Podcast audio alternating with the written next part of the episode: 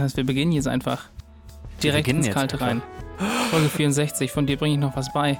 Yes. Folge 64, wie Nintendo 64. 64. Wupp, wupp, wupp. Den ich Hätte nie mir hatte. überlegt. Du hattest keinen Nintendo Nee, 64? den hatte ich das war nicht. die. Nee, das war so. oh. Nee, das war, ich glaube, der, der war auch ein Stück weit ein bisschen teurer als der Super Nintendo, oder? Da- Dadurch, dass ich damals ich. so alt war, dass ich mit Geld eigentlich nichts zu tun hatte, außer ich habe Taschengeld, um mir damit die Mickey Maus zu kaufen, weiß ich ehrlich gesagt nicht, was das finanziell damals so Ich glaube, die war gekostet teurer. hat. Ja. Ich habe das Egal. äh, zu einem, zu einem dieser typischen Kirchen-Events bekommen, zu denen man, wenn man, also da, damals, entweder hat man ja Kommunion gemacht oder Firmung Ja, halt stimmt. oder äh, Konfirmation. Und das ist ja eigentlich so eins der typischen Events, wo man dann halt dafür was bekommt. Zum Ja. Beispiel Geld für einen Führerschein oder halt. Nintendo 64. Ja. Genau. Freut mich für dich. Danke. Schön, dass ihr beide wieder da seid. Ja, hallo. Hallo. Die beiden Spaßvögel da sind übrigens Tim und Dirk. Ja. ja, Und hallo. ich bin Hanna. Der Hallo, Vogel Hanna. da vorne ohne Spaß ist einfach dann Hanna. Oder? Hast du auch Spaß manchmal? Nee, ich bin generell eine total Der, Mi griesgrämige Person. der Griesvogel. Gibt es eigentlich einen Griesvogel? Eine gute Frage. Nein? Nicht bestimmt. Es gibt aber Vögel, die sehen wirklich böse aus, die ganze Zeit auch. Und die haben auch die ganze Zeit so ein Gesicht. Ich weiß ja, nicht, weil die sie so heißen, Augenbrauen habe, ja, genau. haben. Also Ja. so Vö Vögel und Aussehen ist vielleicht gar kein schlechter Start für mein Thema, womit ich heute anfangen möchte. Denn, äh, also ihr wisst ja, ich liebe Farben. Wir haben ja nicht umsonst auch schon öfters über die Pantone. Pantone-Farbe des Jahres geredet oder so. Dieses Jahr, nochmal zur Erinnerung, sind es ja zwei, also einmal ein Grau und einmal ein Gelb. Und als ich dann vor ein paar Tagen die Meldung über eine neue Entdeckung gelesen habe, war mir bereits klar, das muss hier in den Podcast rein. Es wurde eine neue Farbe entdeckt. So in die Richtung. Okay. Also, wir haben ja schon mal über, über Vanta Black gesprochen. Ne? Das ist ja das, das Schwarz, das so schwarz ist, dass es so gut wie kein Licht reflektiert. Und es, also so ein Schwarz kommt tatsächlich auch in der Natur vor. Es gibt tatsächlich Vögel, die sehr, sehr, sehr, sehr schwarz Hm. sind. Und vor zwei Jahren hat das MIT dann nochmal ein schwärzeres Schwarz entwickelt. Das ist nochmal zehnmal dunkler als das Vanta Black und soll somit 99,995 Prozent des sichtbaren Lichts absorbieren. Aber jetzt ist das Gegenteil passiert. Also an der, Weiß. ja, Das an der Purdue Weiß. University, also Purdue heißt das, glaube ich, in Indiana in den USA, wurde nun das weißeste Weiß vorgestellt. Also ganz so effizient wie das Schwarz ist es nicht. Es reflektiert etwa 98,1 Prozent des einfallenden Lichts Da zurück. ist ja noch Licht nach Ne? oben. Äh, Luft. Genau, also ihr müsst jetzt natürlich überlegen, es geht hier um das Umgekehrte, ja, während das Schwarz quasi die, die Licht, das Licht absorbiert und bei sich behält, geht es natürlich darum, bei dem Weiß möglichst viel Licht wieder rauszuschicken, also zu reflektieren. Und wie gesagt, es ist noch nicht ganz so super effizient, aber es ist schon ziemlich, ziemlich gut, also über 98 Prozent wieder zurückzuhauen. Und das Spannende daran ist halt, dass das dafür sorgt, dass sich die Oberfläche bei Lichteinstrahlung viel schlechter erhitzt als normalerweise. Mhm. Das heißt also, sie haben so Tests gemacht, zum Beispiel bei Mittagshitze ist das Material daher im Schnitt fast 5 Grad Celsius kühler als die Umgebungslufttemperatur, also um, oder Umgebungstemperatur. In der Nacht sogar 10,5 Grad Celsius. Das heißt, wenn man die Wände oder zum Beispiel ein Dach mit diesem Weiß bemalt, dann hat das einen ähnlichen Effekt wie eine Klimaanlage laufen zu haben. Deswegen sind ja auch auf den Kanaren zum Beispiel so viele Häuser einfach komplett weiß. Ge Mhm. Ja, oder Genau, oder Ja. Wohnwägen sind typischerweise immer weiß oben und Ja. sowas. Stimmt. Ja. Genau, und also das ist ein Effekt, von dem weiß man schon Ja. lange, aber dieses Weiß ist halt so effizient, dass das tatsächlich einen kühlenden Effekt hat, im Hochsommer zum Beispiel. Ja. Und das Ganze basiert auf einem, In also auf einem Hauptinhaltsstoff, und zwar Bariumsulfat, äh, was wohl schon lange bekannt ist. Aber das sorgt eben für eine extrem hohe spektrale Streuung und somit zu einem ho- hohen Reflexionsvermögen. Äh, ja, also eben, dass möglichst viel reflektiert wird, ne? Ja. Also man kann sich das natürlich ein bisschen genauer angucken, warum das so ist und warum da, da verschiedene große Moleküle rumhängen und so weiter und so fort. Aber wichtig ist, es wird einfach super viel reflektiert. Und das Team hinter der Entdeckung hat tatsächlich als, also der Anlass dahinter war, dass es darum ging, einen fundamentalen Beitrag zur Bekämpfung der Klimakrise zu leisten. Ja, Und das finde ich natürlich gut. Ne? Das ist ja schon mal sehr schön. Und weil wir schon mal bei Weiß sind, also das war jetzt eigentlich so mein, mein, wie soll man sagen, so ein bisschen die aktuellen Science News mal so in den Podcast gebracht. Aber wenn wir schon mal bei Weiß sind, habe ich mich gefragt, ob ihr wisst, was weißes Rauschen eigentlich ist und warum es so heißt. Ah, White ist ein- Noise. Mhm. Ja. Äh, also, was. Wieso heißt das so? Und was ist es überhaupt? also, weil ich erinnere mich noch ganz gut an die alten Fernsehgeräte, ne, bei denen man so dieses typische Schneegestöber auf dem Bildschirm Ah, sehen ja. konnte. Und dazu gab es dann dieses typische Rauschen eben, diese Ja. ne, immer Ja. wenn man keinen richtigen Kanal drin hatte. Und, Und das ist glaube ich, den. Gibt es da nicht diesen Mythos, dass das irgendwie noch das Hintergrundrauschen vom Urknall ist? Irgendwie Das habe sowas. ich noch nicht gelesen. Nee, aber irgendwie, Also- ja. Ja, Das, irgendwie kann ich, sowas. das, das weiß ich nicht. okay, also ich meine, wir reden jetzt ja von zwei verschiedenen Sachen. Ne? Das eine ist das, also ich weiß nicht, also auf, dem, auf der Mattscheibe das Rauschen ist ja, Ja. auch ein Rauschen, aber das ist zum Beispiel ein anderes Rauschen als das, was man jetzt äh, da hört, weil Geräusche sind ja nichts anderes als Schwingungen. Das wissen wir vielleicht noch aus der Schule. Mhm. Und Schwingungen kann man eben anhand ihrer Geschwindigkeit oder halt eben ihrer Frequenz unterscheiden. Ne? Also ein, ein Ja. tieferer Ton hat halt eine äh, Längere Welle. läng- genau, Ja. also eine geringere Talsohle. Frequenz als, als höhere Töne. Und äh, deswegen, also wenn man ein C auf dem Klavier beispielsweise spielt, dann hat man eben eine ganz bestimmte Frequenz, wenn wir jetzt mal die Obertöne und sowas ignorieren. Und das heißt, wir haben also eine Hauptfrequenz, die einem Ton zugeordnet ist. Und wenn aber alle Frequenzen, die wir mit unserem menschlichen Gehör wahrnehmen können, gleichzeitig etwa gleich, gleichmäßig laut zu hören sind, dann nennt man das weißes Rauschen. Und zwar eben halt auch in Bezug zum Thema Farbe, weil die Farbe weiß ist ja auch nur eine Kombination aller Farben, jetzt zum Beispiel des Regenbogens. Ne? Ein Regenbogen Ja. sind ja auch die verschiedenen Frequenzen einfach durch. Und nur die Kombination aus all diesen ergibt eben die Farbe weiß. Oder wenn die ganzen Frequenzen fehlen, dann eben halt die Farbe schwarz. Dann würde man zum Beispiel auch von schwarzem Rauschen äh, sprechen, wenn keine Frequenz mehr da ist. Ja. Ja. Also deswegen heißt weißes Rauschen, weiß, ups, Ah. deswegen heißt weißes Rauschen weißes Rauschen, weil da quasi alle Frequenzanteile von dem, was wir hören können, gleichmäßig drin vorkommen. Das ist auch der gleiche Grund, warum es anderes Rauschen gibt, zum Beispiel Pink Noise oder das pinke Rauschen. Da geht's, also es ist prinzipiell das Gleiche, Da, da, da, nur dass halt die höheren Frequenzen quasi Okay. linear leiser werden. Das heißt, ich, die, die tiefen Frequenzen sind lauter und je höher die Frequenz ist, umso leiser werden die. Dann bekommt man pinkes Rauschen.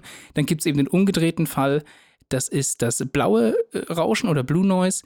Ähm, Das soll sehr ähnlich sein oder soll sehr gut klingen, wie, so wie Zischen und Rauschen von fallendem Wasser, während das Pink Noise total bekannt geworden ist als so ein relaxing Ding, ne? Also so, wenn man äh, schlecht einschlafen kann, soll das helfen Ja. Oder wenn man stimmt. Tinnitus hat, soll das Ja. helfen.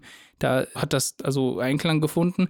Und dann gibt es noch das Aber Brown White- Noise. White Ja, Noise das stimmt. auch, oder? Bitte? White Noise. Ja, genau, auch, aber ne? White Noise ist für viele zu harsh. Ja, also weil ich habe nämlich das jetzt mitgekriegt, dass das in so Kinderspielzeugen Mhm. verbaut wird. Also quasi in so Kuscheltieren Mhm. als Einschlafhilfe. Und dann werden die mit weißem Rauschen ins Bett gebracht. Und ich Ja. fand super weird. Nicht mal Lalelu, können- sondern als so ein Rauschen einfach. Das ist ja. Ja. Ja, also ich meine, es ist nichts, also es ist auch sehr vergleichbar. mit- Manche Leute wie ich zum Beispiel machen sich manchmal Regengeräusche an zum Hm. Einschlafen. Schrecklich.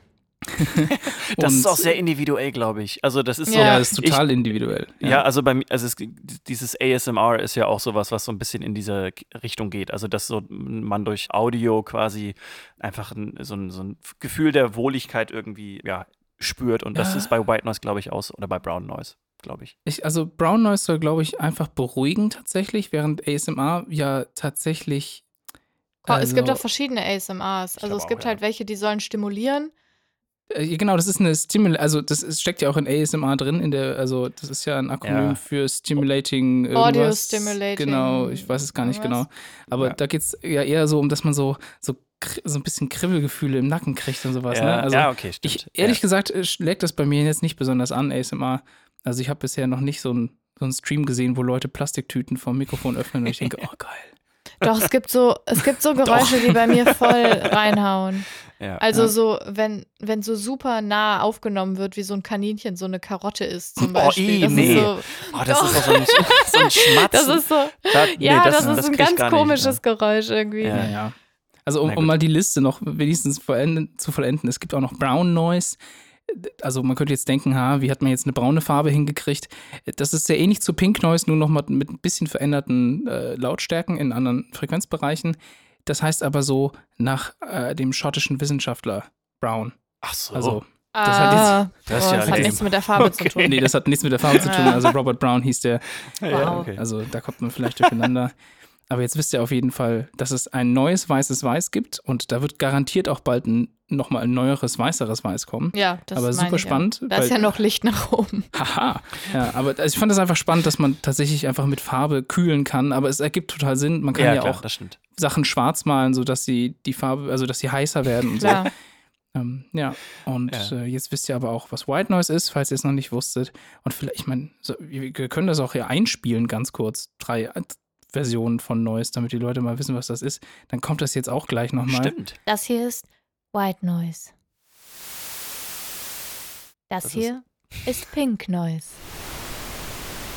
Das hier ist Brown Noise. Und das hier ist Blue Noise. Willkommen. Bei Vielen. Audible. Sie Ja, zuhören. Post. Alter. genau.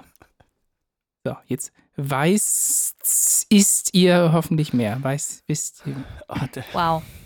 Tschüss. Tschüss. tschüss.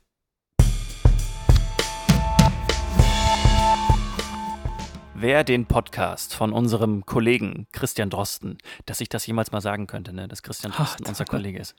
Äh, Herr Coronavirus. Professor Dr. Christian Drosten, ich bitte Genau, dich. So viel genau, Zeit um- muss sein. Richtig, genau. Coronavirus-Update. Wer den Podcast regelmäßig verfolgt, der wird das Prinzip kennen, vielleicht, was ich jetzt kurz vorstellen will, nämlich das Plurf-Prinzip. Plorf? Plurf. Plurf ist eine Abkürzung und bedeutet Pseudo-Experten, Logikfehler, unerfüllbare Erwartungen, Rosinenpickerei und Verschwörungsmythen. Es geht also um die Wissenschaftsleugnung. Gerade durch die Cor Wissenschaftsleugnung, yeah! gerade, also gerade durch die Corona-Pandemie kriegt man das ja sehr konzentriert durch die sogenannte Querdenken-Bewegung mit, in der halt regelmäßig wissenschaftliche Ergebnisse geleugnet werden. Einfach stumpf.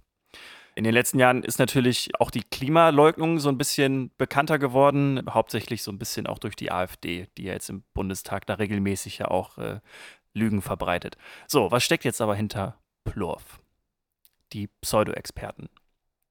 Es werden da zum Beispiel Quellen von vermeintlich qualifizierten Personen oder Institutionen herangezogen. Wenn also beispielsweise ein Arzt sagt, dass äh, Kinder durch Masken ersticken würden, wird diese Lüge von WissenschaftleugnerInnen genutzt, um das Maskentragen zu diskreditieren.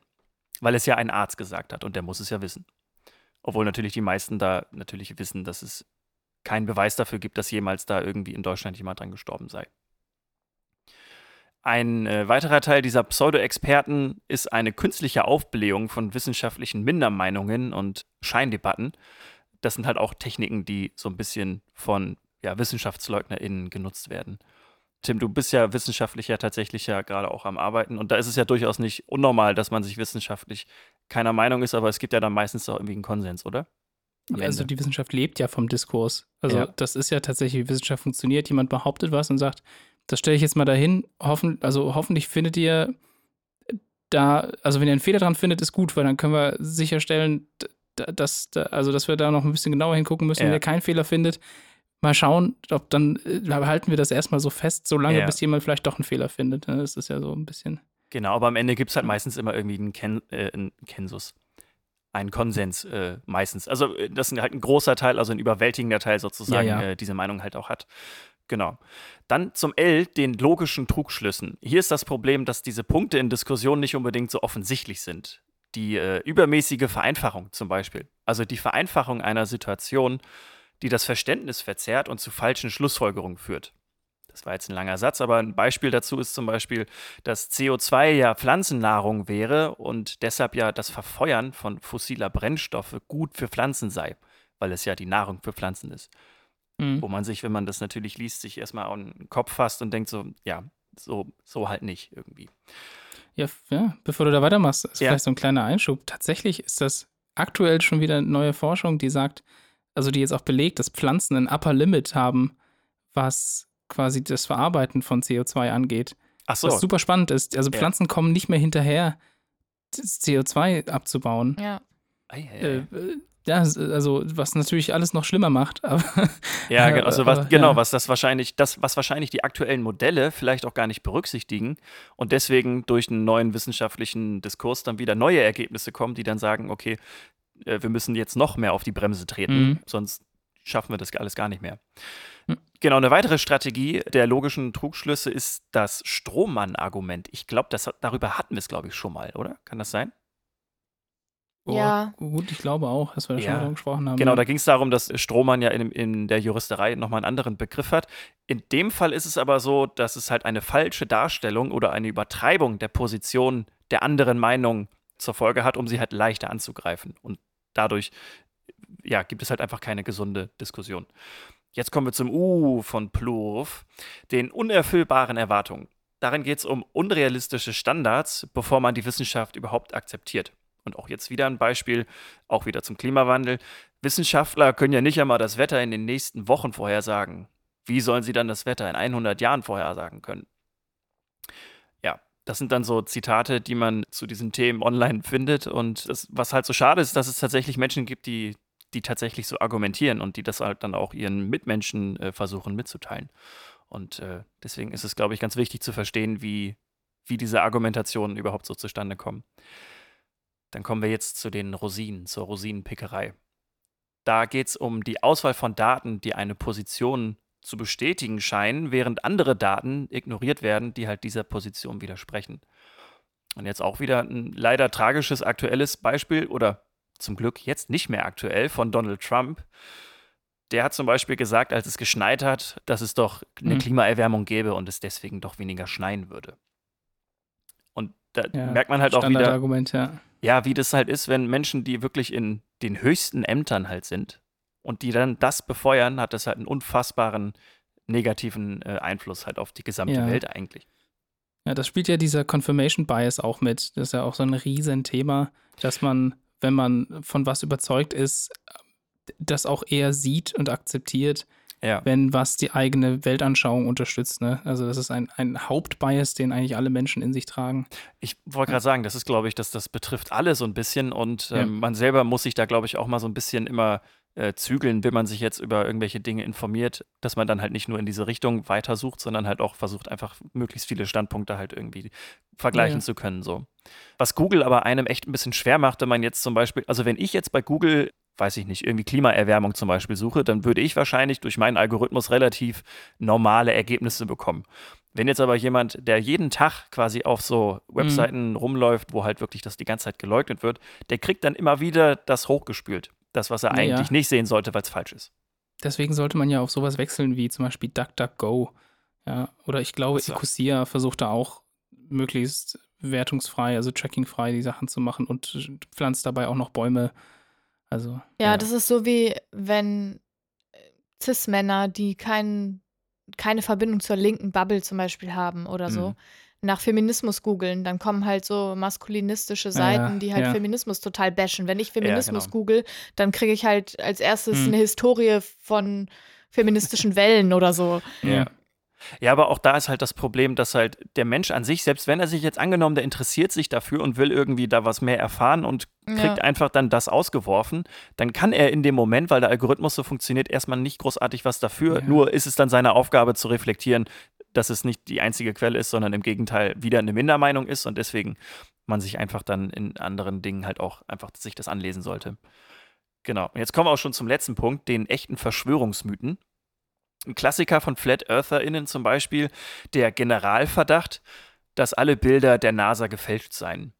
Und daran anschließend ein weiteres. Ich lieb das. Ja, also der nächste Punkt kommt auch noch so ein bisschen dazu, die Immunität von Beweisen. Also, dass man ja, ja, äh, ja, keinen Beweis liefern könnte, der das Gegenteil der Flat EartherInnen belegt. Also, das ist so eine klassische Frage, die man in der Diskussion, zu den Diskussionen kommen wir gleich auch noch, äh, dann fragen könnte, was müsste ich dir zeigen, damit ich dich davon überzeugen kann, dass du falsch ja. liegst. So. Ja. Und wenn dann jemand sagt, es gibt nichts, dann weißt du ganz genau, dass dieser Mensch nicht mehr erreichbar ist in irgendeiner Form. Ja, aber also das ist ja auch unwissenschaftlich. Nicht, also das ist ja, das hat ja nichts mehr mit Wissenschaft zu tun. Das ist ja dann einfach nur eine Überzeugung. Und Überzeugung genau. kannst du haben, aber dann ist deine Überzeugung halt unwissenschaftlich. Ja, ja klar. also, ja, wie, also wie in der Diskussion um die äh, um Medikamente zum Beispiel, wo dann jemand sagt, beweis mir doch erstmal, dass es nicht hilft. Ja. ja. Genau, also das ist, wie, wie gesagt, ein, ein Teil von den Verschwörungsmythen, die wiederum ein Teil der Wissenschaftsleugnung sozusagen sind. Genau, das sind also diese, diese Merkmale. Und damit kommen wir auch schon zu den Möglichkeiten, die man in einer Diskussion mit WissenschaftleugnerInnen hat, wenn man denn die Diskussion sucht. Wichtig ist nämlich, glaube ich, zu unterscheiden, mit wem man spricht oder halt vorhat zu sprechen. Wenn man jetzt online zum Beispiel in einer Diskussion irgendwie drin ist, dann sollte man meiner Meinung, also gerade wenn die Diskussion öffentlich ist, nicht den Anspruch haben, dass man jetzt diese Person versucht zu überzeugen, sondern halt den Menschen, die mitlesen, halt das Gefühl gibt, dass es nicht diese eine Meinung gibt, sondern dass es halt auch eine andere Meinung gibt, mhm. beziehungsweise mhm. ja, die einfach in dem Fall richtig ist. Und gerade wenn es um Wissenschaftsleugnung geht, dann finde ich, muss sowas oder darf sowas nicht widersprochen sein. Der Nachteil dabei ist allerdings, dass man dadurch ja die andere Meinung so ein bisschen validiert, indem man überhaupt in diese Diskussion einsteigt. Und das ist so, finde ich, so ein bisschen so ein Zwiespalt. Weiß ich gar nicht, ob man das so nee. sehen darf. Nee. Also, ich meine, klar, man hat recht. Also, äh, also, nee, nee, andersrum. Sagen wir so, ich, ich finde, es ist nie eine Validierung, in eine Diskussion einzusteigen, Doch. um zu sagen, um sich hinzustellen und zu sagen, es ist falsch. Das, ist, das kann keine Validierung sein. Ja, ich aber, finde, so, aber das ist ja dann schon, also wenn du sagst, es ist falsch, ist es ja keine Diskussion.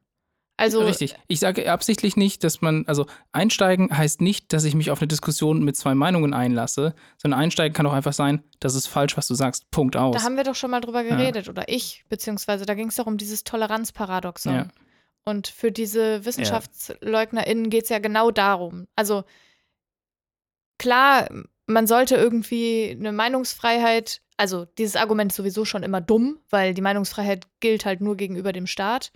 Aber, also, whatsoever. Ja.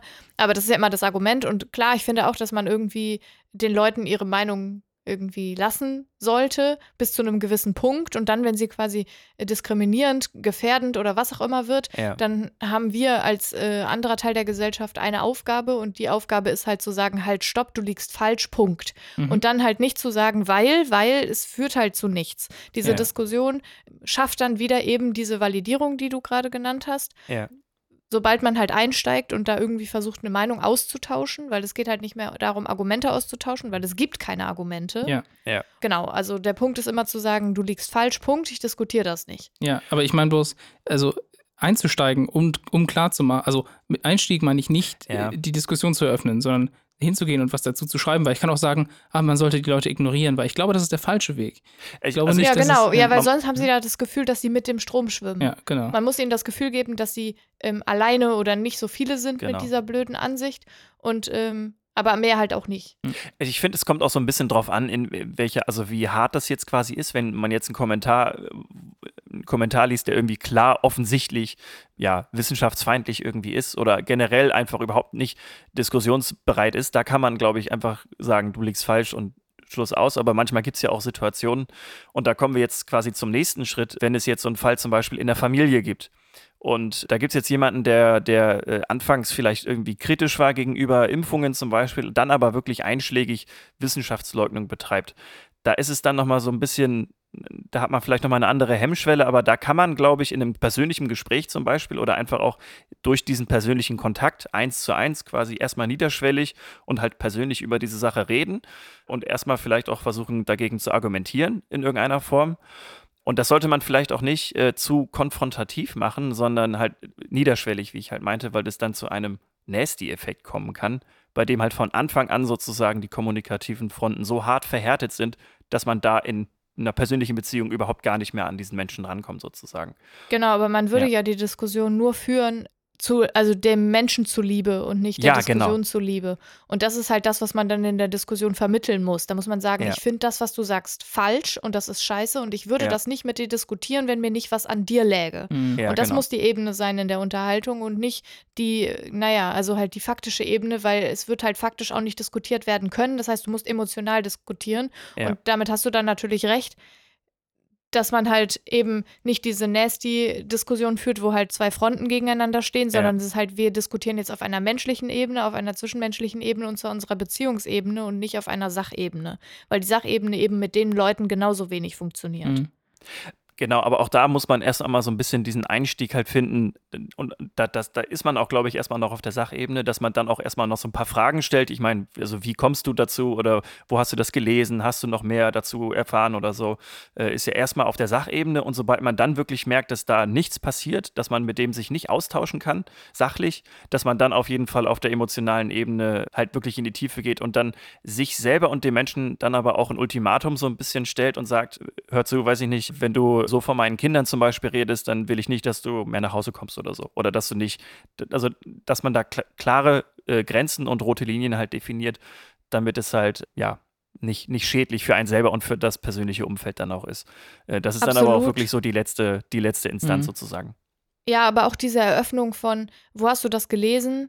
Hast du da noch mehr dazu? Das ist ja auch schon eine persönliche Ebene. Klar ist das so, auch auf der ja. Sachebene, aber ja. es ist ja eine, es ist auf der Beziehungsebene, weil es halt, hallo, ich höre dir zu, du bist mir als Mensch wichtig, deswegen frage ich dich Ach danach. So, ja, klar. Mhm. Ähm, damit eröffnest du ja quasi die Beziehungsebene schon, auf der du letztlich dann eigentlich diskutieren würdest, ja. wenn du müsstest, weil auf aller, allen anderen funktioniert es ja gar nicht. Genau, also das Ziel Leuten. ist quasi, den Menschen auf einer persönlichen Ebene zu erreichen und nicht auf der Sachebene. Genau, ja. Also, genau, und das so ist die, die, die Türöffnung quasi. Genau. Auch schon dann. Ja. Genau. Ja, und das ist ein riesiges Thema und durch Corona wirklich jetzt nochmal richtig, also in, im letzten Jahr war das ja von Anfang an, war das ja ein sehr, sehr wichtiges Thema und äh, falls ihr irgendwie Menschen in eurer näheren ähm, ja, Bubble irgendwie habt oder im Familien- oder Freundeskreis, nimmt das vielleicht irgendwie zu Herzen und äh, versucht das mhm. irgendwie gerade zu biegen.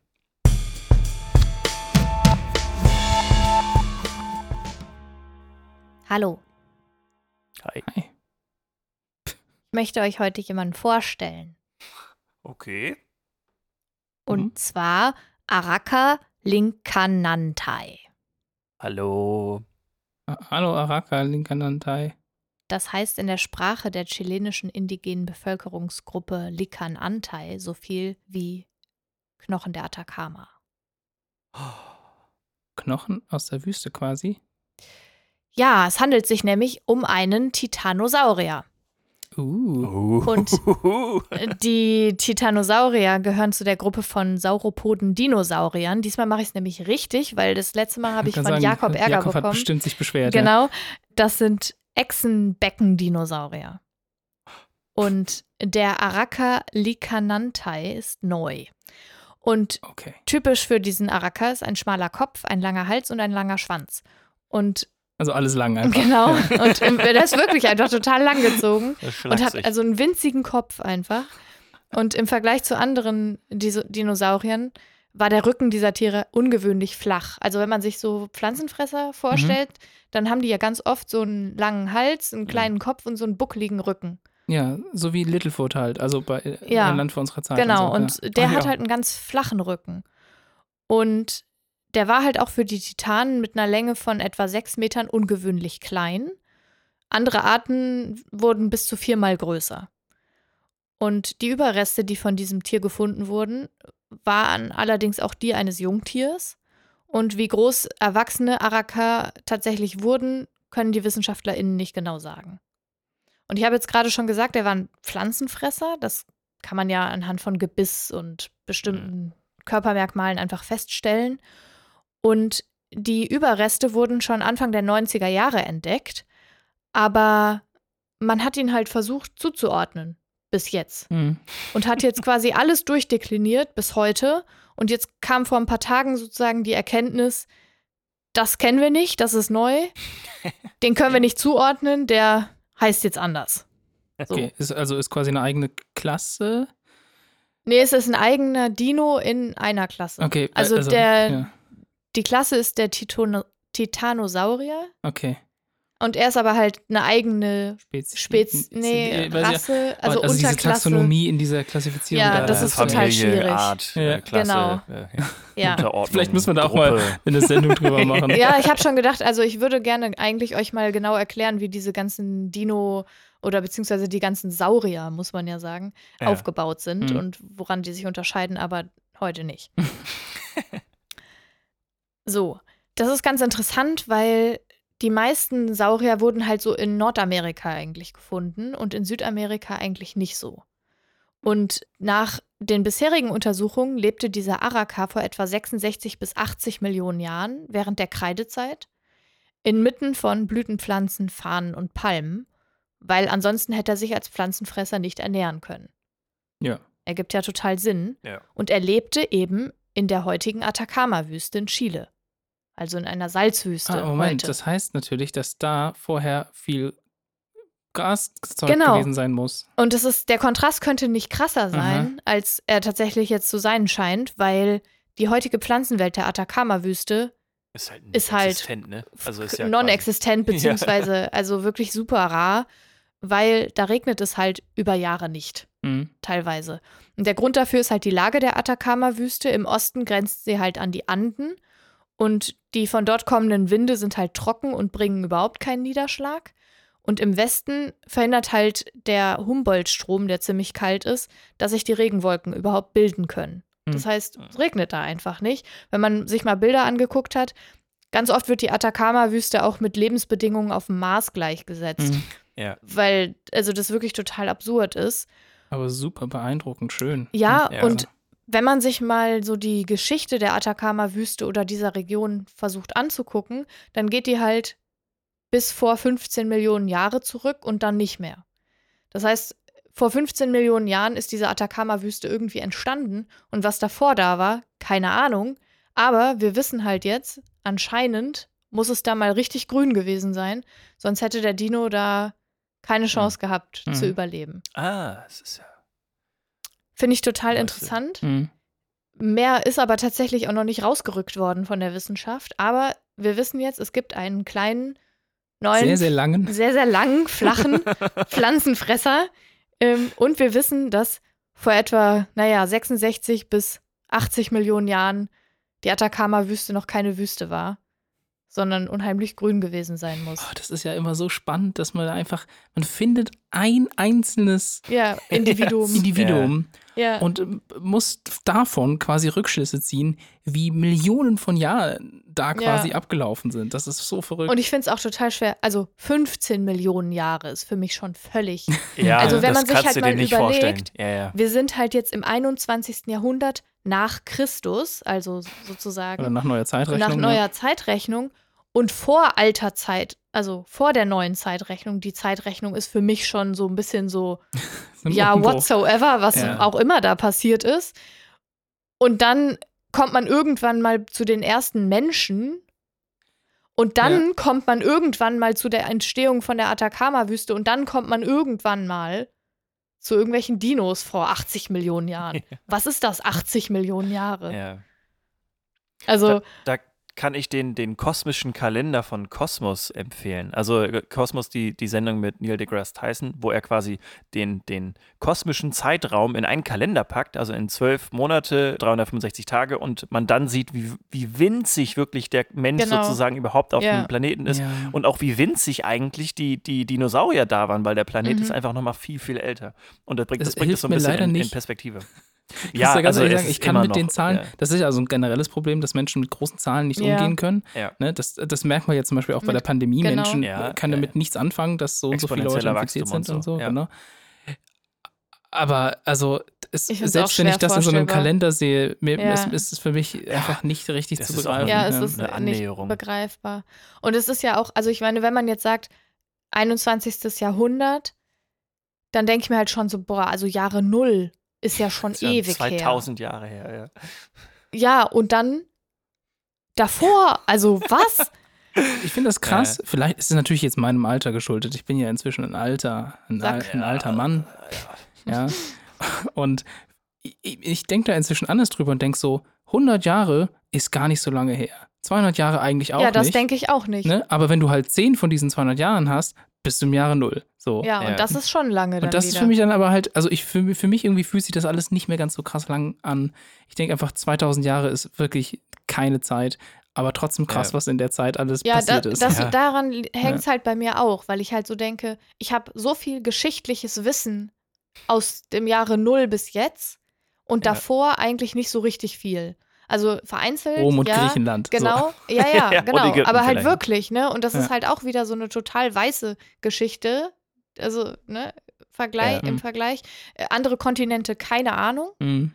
Äh, Da wäre es jetzt auch an mir, mich weiterzubilden, muss ich ganz ehrlich gestehen. Aber dadurch, dass halt 0 bis 21 so voll sind mit Ereignissen und da war das und da war die Revolution und da hat der irgendwie regiert, da fehlen ein paar Tage im Kalender XYZ. da, ne? Und dadurch ist es, kommt es mir dann schon lang vor. Durch das Wissen, was ich da halt habe. Also Ja. es ist echt wirklich völlig verrückt und diese Millionen Jahre kann ich mir überhaupt nicht Mhm. vorstellen. Also Ja, und deswegen umso krasser, dass man quasi sagt, ach, ich habe da was gefunden. Das muss jetzt also eigentlich für die Zeit, muss ein ganzes, muss ein Riesengebiet wohl so ausgesehen haben. Schon- Ja, schon das ist voll krass. abgefahren. Und ich halt, ich finde halt auch Saurier sich vorzustellen total schwierig, weil klar habe ich schon mal so Knochen aufgebaut gesehen oder so Modelle in irgendwelchen Museen und äh, ne, aber trotzdem sich vorzustellen, dass diese wirklich mal seltsamen gelebt, ja, ja. Kreaturen mal tatsächlich existiert haben, ist für Ja. mich, also das ist ja wirklich, die sehen ja aus wie Ungeheuer Mhm. teilweise, ne? Also und klar sind natürlich aus solchen, also dadurch sind natürlich auch viele Geschichten entstanden. Die Leute lassen sich ja inspirieren durch tatsächliche Dinge, das ist, ne? Aber das ist völlig, da denke ich mal so, ja, ja, ja, die Saurier. Ja, guck ja, dir ja. einfach die Dinos an, was Ja, früher genau. auf Super RTL Ja. lief. Da kriegst du einen besseren Eindruck davon, wie das war. Wie putzig die waren. Nicht die Mama, nicht die So, Mama. die waren gar nicht so putzig. Das, nee, war nicht so. Es gibt auch diesen Animationsfilm, wo so Dinos so ein kleines Kind adoptieren. Ach so, Quasi äh, wie Mowgli, der, der, der gute Dino oder so ja, heißt das, ne? Auf das ist Englisch, eigentlich ganz putzig. So, das ist ja. eigentlich ganz putzig gewesen. Also der Kleine ist einfach sehr witzig animiert. Ja, naja. Kleiner Filmtipp am Rande. Kann man gucken, muss man aber nicht. toll. Toll, toll, Tims Tipps. Mein Tipp geht heute mal wieder in die Computerwelt. Tut mir leid, alle, die mit Haushaltstipps. Haushalt. Ich hätte auch einen Haushaltstipp äh, bestimmt irgendwo finden können, aber Nein. heute wollte ich in die Computer. Computerwelt gehen und zwar auch aus einem Grund, der mir in den letzten Wochen, wenn nicht Monaten, immer wieder mal ja sehr viel Zeit und äh, Nerven gespart hat. Und das geht leider nur an die Windows-NutzerInnen da draußen. Aber das sind zum Großteil die meisten von euch, behaupte ich jetzt einfach mal. Selbst, selbst so eine Hardcore-Mac-Vertreterin wie Hannah ist ja jetzt äh, teils gezwungenermaßen auf Windows gewechselt. Ja, das war, also das war wirklich mit Gewalt. Naja, aber ihr kennt das. Ihr schreibt einen langen und gut durchdachten Facebook-Hasskommentar, kopiert ihn und wollt ihn gerade unter zwölf verschiedenen Seiten von politisch Andersdenkenden posten. Mhm. Da fragt euch zwischenzeitlich ein Freund, ob ihr ihnen zum Beispiel das Rezept für eure Kohlrouladen kopieren könnt. Ja, und dann ist es Ne? weg. Genau, dann Und macht ihr das natürlich. Jetzt, oh, und du sagst uns jetzt, wie man das zweite davor wiederholen kann.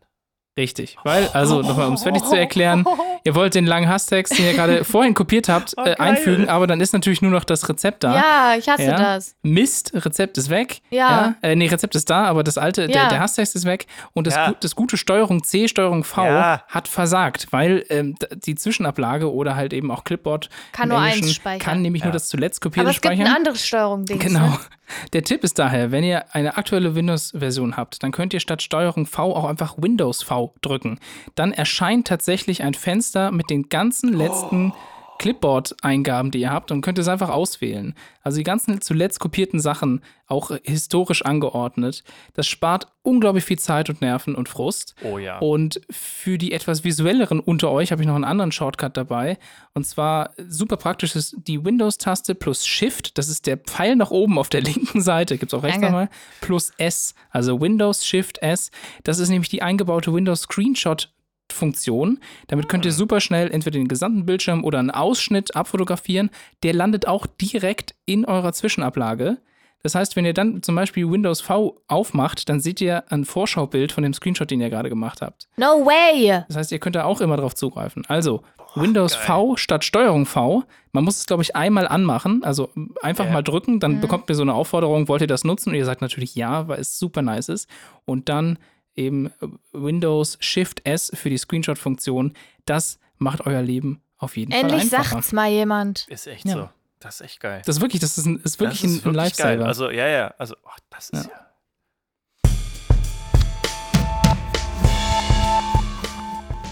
Aber zurück zum Thema. Wie wär's mit Hyazinthen? Einfach Okay. so random. ja. Können wir nehmen. Find ich okay, gut. Hyazinthen. Wie ihr schon festgestellt habt, passt der Titel dieser Folge unheimlich gut zu dem Inhalt. Na, es liegt da in erster Linie daran. Es ist, guck mal, es ist Corona-Zeit, die Leute haben, Wollen Blumen. die, es ist so, ist ich so, hab, es ist ich ein extremer Blumen Trend. gekauft. Ich habe So. mir Top-Blumen gekauft. Äh, Hochbeete haben die Leute selber gebaut. Habe ich auch. Äh, Sp- Spazieren gehen ist nämlich langsam wieder out irgendwie Stimmt. und deswegen jetzt aber, wo es. Frühling wird, wollen die Leute wieder ihre Balkone und Hyazinthieren. ja, Hya- hyazinthieren, hyazintisieren. Deswegen ist Hyazinthen, Hyaz Hyazinthen, Hyazinthen. Hyazinthen ein unglaublich passender Titel für diese Sendung, in der wir Das, wieder was du sagst. viel gelernt haben. Ja. Ja, Tschüss. viel Wissen, viel Wissenschaft, Viel, viel, viel Wissen. ganz viel Wissen. Ja, ich, ich weiß jetzt auf jeden Fall mehr. Ähm, komm, Wow. ich, ich versuche noch mehr Wortwitze reinzumachen mit euren Themen. Warte mal. Äh, boah, das Ähm, ist so alt, ne? Das, also ähm, Dinosaurier. nee, nee, ja, nee, nee, ein- oh Gott, Atacama, wir gucken. Du versaurierst mir jetzt aber auch die Sendung. Ah, sehr gut, sehr gut. Ähm, wie, ähm, ähm, Plurf. oh, oh Gott, ähm, ähm, es steht ein Pferd auf dem Pluff. okay. Du plurfst immer das so, wenn du schlecht. trinkst. Okay. ähm, ja, Pluffs, in, Pluffsquam perfekt. in, Wow. in diesem Sinne. Okay. Ja, tschüss. Bis zum nächsten Bis zum Mal. nächsten Mal. Schön, dass ihr da Ja, wart. macht's gut. Bye. Bis nächste Woche, übernächste Bis Woche. übernächste Woche, genau. Ade. Okay, bye.